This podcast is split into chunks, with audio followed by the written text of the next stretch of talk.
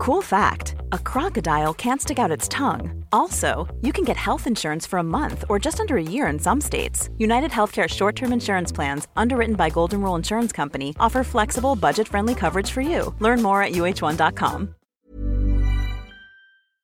Welcome, friends, to another r/MaliciousCompliance video. So I was looking at my statistics, and it turns out that only one of you guys aren't subscribed. So if you don't want to be the one holdout, make sure to hit the like and subscribe buttons down below. That said, our first story of the day is by Hard Primer. We need a urine sample. I was a CRNA, Certified Registered Nurse Anesthetist for those outside the US, for many years in the military and civilian life. I'm that job you handle narcotics and other controlled medications every day. There's a record of every dose you administer and every bit you waste. Turn in for random analysis. One day, I was sitting in my operating room minding my own business when another CRNA and an anesthesiologist came into my room and told me the clinical director of the department wants to see me. I'm curious but not concerned. I walk up to his office and am then escorted to the office of another department director and told to have a seat outside the office. I'm getting a bit nervous now, as there should be no reason for me to be here. I'm left cooling my heels while I'm imagining worst-case scenario, a malpractice lawsuit, but have never caused injury or death in my entire career. I was actually pretty good being military trained.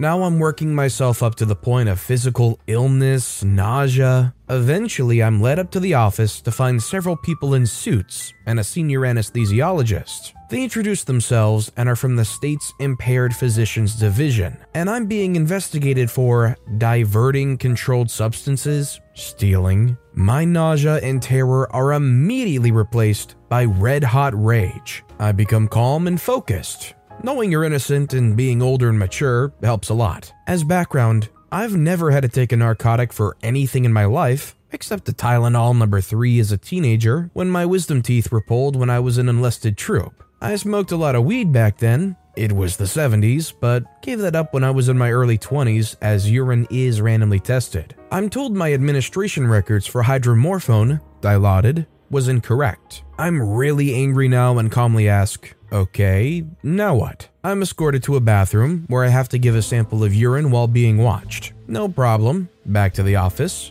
I'm asked for a hair sample. I pull my surgical cap off, showing my almost shaved head. I bicycled a lot and it was cooler. I say, we have a problem. I then, in front of the entire office, ask for the scissors. I drop my scrub pants and underwear, grab a handful of hair down there, cut them off, place them on the foil used to ship it to the lab and say, there's your mother freaking hair. Anything else? They all look kind of shocked and go to an adjoining office, leaving me alone with one person from the state. I asked him if I was going back to work. He told me they were discussing that. I asked what he thought. He said by my reactions he was pretty sure I wasn't stealing anything. They let me go and the case I was in was over by then, so I went home. I started a week of vacation the next day. I made the mistake of looking up drug testing stats, looking at false positive rates, and worrying about that for the week it took the test to come back. They came back clean. The problem was of my making, as we had changed to a computer charting system and I had screwed up recording the drug in the recovery room, as it was a different system. This triggered an investigation by a pharmacist to see if there was theft. She could have asked about charting instead of going right to the idea of theft. Fast forward a couple of months,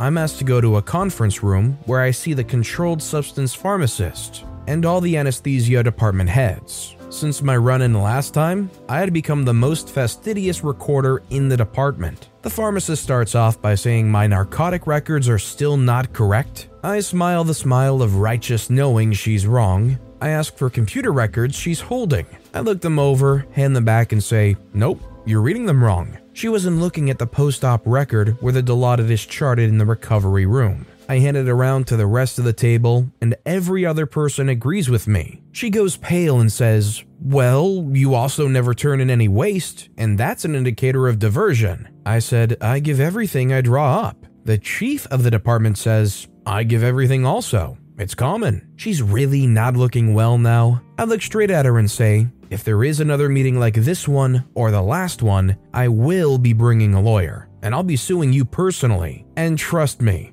I have the time and resources to do that, and I would have gladly spent the money to freak with her at that point. My profession pays a very good salary, and I would have eaten ramen every day to finance a lawsuit, got up and left. Because I'm a vindictive, petty, passive-aggressive jerk, from that point on, I turned in waste narcotics every day. 0.1 milliliters of every syringe I drew up. The OR pharmacist has to account for all that waste, and it made his life complicated. Eventually, he complained to my boss, who told me he understands what I was doing, told me my point was demonstrated, and asked me if I would stop it. I did. Several years later, the accusing pharmacist was demoted for missing a crapload of fentanyl and never reporting it. I was hoping she had bone cancer, but I'll take that bit of karma. If you found out the reason why you had to be taken aside, having to take a urine sample and provide a hair sample on the spot, and then show up for another additional meeting, all happening because your manager just misread the reports, would you give them a piece of your mind? Or do you think you'd be able to remain professional in a situation like that? For me, I don't know, it might be kind of hard. Let me know what you think in the comments down below. Our next story is by Colin Alcars. It's too hot in here? Yesterday it was too cold? Okay. This is a story from many years ago, told to me by my friend's father over 30 years ago. My friend's father works for Sears and Roebuck for years. He held all manner of positions throughout his career, but at one point in time, his job included supervising the operators that took your phone calls when you called in orders from the Sears catalog. As I said, this is an old story. Anyway, the operator sat in a room that was contained within the actual store, right off the retail floor, separated by a short hallway and an employees-only sign door. This room held 10 or 12 women who all just took calls and recorded orders for products. My friend's dad said they would constantly complain to him that their room was too hot or too cold, often too cold in the morning and too hot in the same afternoon, etc. Further, some women would complain it was too cold, while some others at the same time would complain it was too hot. Meanwhile, the temperature of the store was centrally controlled, and my friend's dad had no ability to have the temperature changed back and forth on any particular given day without the actual store manager's approval. And what they did was set the whole store to a constant temperature anyway. So basically, my friend's dad would get all these complaints from employees that he was managing that he A, didn't really put much stock in as there were no other complaints about the store temperature, and B, couldn't do anything about it anyway. So one evening, after the operator's shift was over and the store was closed, he went over to the hardware department and grabbed a thermostat controller, the old school kind that just kind of sat on the wall and had an analog dial to spin and set the temperature wherever you wanted it. He installed it on the wall in the operator's room, but of course, didn't connect it to anything. The next day, the ladies all come in to start their shift, and my friend's dad came into the room. "Good morning, ladies. I have great news for you. I know you all have been uncomfortable with the temperature in this room for ages, and you know how bad I felt that I wasn't able to do anything to help you. Well, finally, my requests to the store manager have been heard, and the maintenance people connected a thermostat that specifically controls this room's temperature, and they said as long as you don't run the AC below 68 degrees or the heat above 74, you can set it yourselves." He pointed to the thermostat controller on the wall, and everyone was happy. One of them walked right over and leaned in and made it a little colder or hotter or whatever. He reminded her that it would take about 15 to 30 minutes for the temperature to stabilize after the set point was changed. From that day forward, and for the 5 years longer he worked in that department, he never heard another single complaint from them about the temperature. This isn't really the same thing, but this story reminds me a lot of stories my mom told me as a kid when she was working. She would do some customer service stuff where you have to walk around from room to room, and of course there was an employee break room. In the employee break room, there's an air conditioner, and I guess a lot of people who worked for the company came from countries that were just way hotter. So they're really used to warm climates and warm situations. So my mom was describing it would be like 80 degrees in the break room, and they would have the heat on.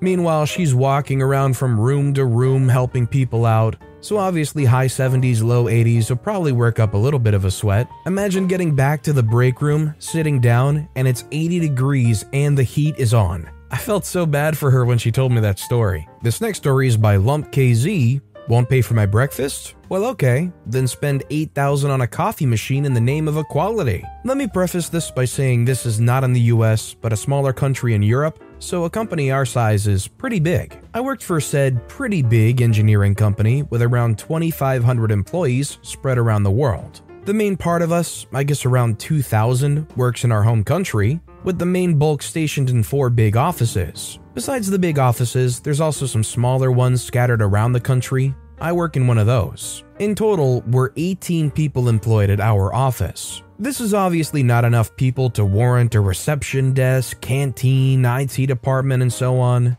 That means we get on by ourselves for the most part, unless it's a bigger problem we can't solve, in which case we have to call one of the main offices for help. It's a bit slower sometimes, but it's okay, and we don't make a fuss. This also means that there's some differences in how stuff is done in the different places. For example, in our office, the office tasks, ordering paper, organizing the storage area, arranging office get-togethers and stuff like that is just something we all do to make things run. None of us mind as it's just small stuff that doesn't take a lot of time. In the bigger offices, there's people employed to handle all that stuff. Well, one of our company perks is that every Friday we get 30 minutes paid breakfast in the office. In the bigger offices, there's a canteen where they arrange the breakfast, so the employees just have to waltz down, eat, and go back to work. In our office, we take turns going to the nearest bakery and buying breakfast, then go to a grocery store and get stuff to put on the bread, all in our own time before coming in. We'll get the breakfast reimbursed, but not the time. Again, we didn't mind the arrangement, and neither did the facility managers stationed in the main offices. What they suddenly did have a problem with is that we have a habit of buying some morning cakes,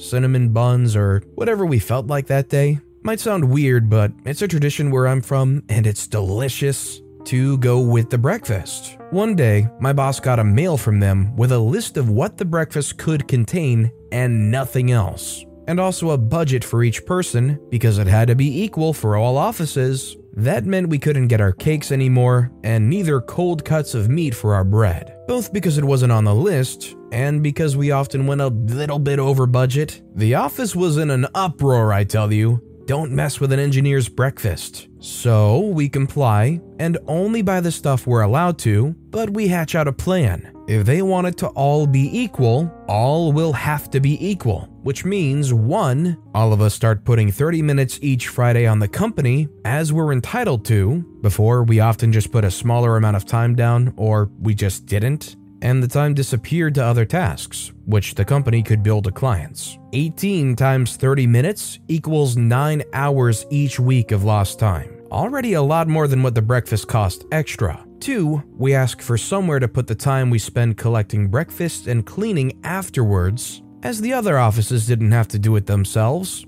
and it had to be equal. 3, we make a list of other stuff we don't have that the other offices do. We named every small thing that we could come up with, including but not limited to IT department, receptionist, kitchen worker to help collect and make the breakfast, facility worker to keep storage stocked up, fancy coffee machine. What we had was an old school regular coffee maker. Other offices had fancy automatic ones with different blends and stuff. I think around 15 to 20 bullet points of varying pettiness. My boss sends the list to the main office and tells them we need this for all things to be equal, as you wanted. Well, we now have a fancy coffee machine costing around $8,000 to get installed because a new water line had to be drawn to where it's placed, and a much bigger maintenance cost because of different blends, cleaning, and so on. Meanwhile, we're all waiting for our IT department to get set up, but I'm guessing we'll get our cakes back before that happens. You know, it's almost scarily symbolic that the big guys in their giant offices with all of their luxury niceness start looking down at the little guys and start nickel and diming them on what they can and can't do. No, I know you have to go and literally get your own breakfast at the store, but you can't spend $3 to $5 extra bucks per person. Now, if you excuse me, my $8,000 coffee machine that I pressed one button on to make a cup of joe is done, so I'll have to call you back. It's kind of funny to see that they're actually making some concessions to these people, but I think like OP said, I'm willing to bet they're gonna renege on all of this stuff. It's gonna get to the point where they're like, okay, we're done trying to look like we're caring about appeasing you. Just have your darn breakfast cakes or whatever. But with that being said, that's all the time we have for today. So of all these stories I've read today, which is your favorite and why? Let me know in the comments down below. And if you haven't yet, if you could like and subscribe, that would mean a lot to me. Whatever you do, whether it's liking, subscribing, turning notifications on, all of it helps grow this channel and I appreciate the heck out of it. So until next time, I'll see you all tomorrow with some more stories.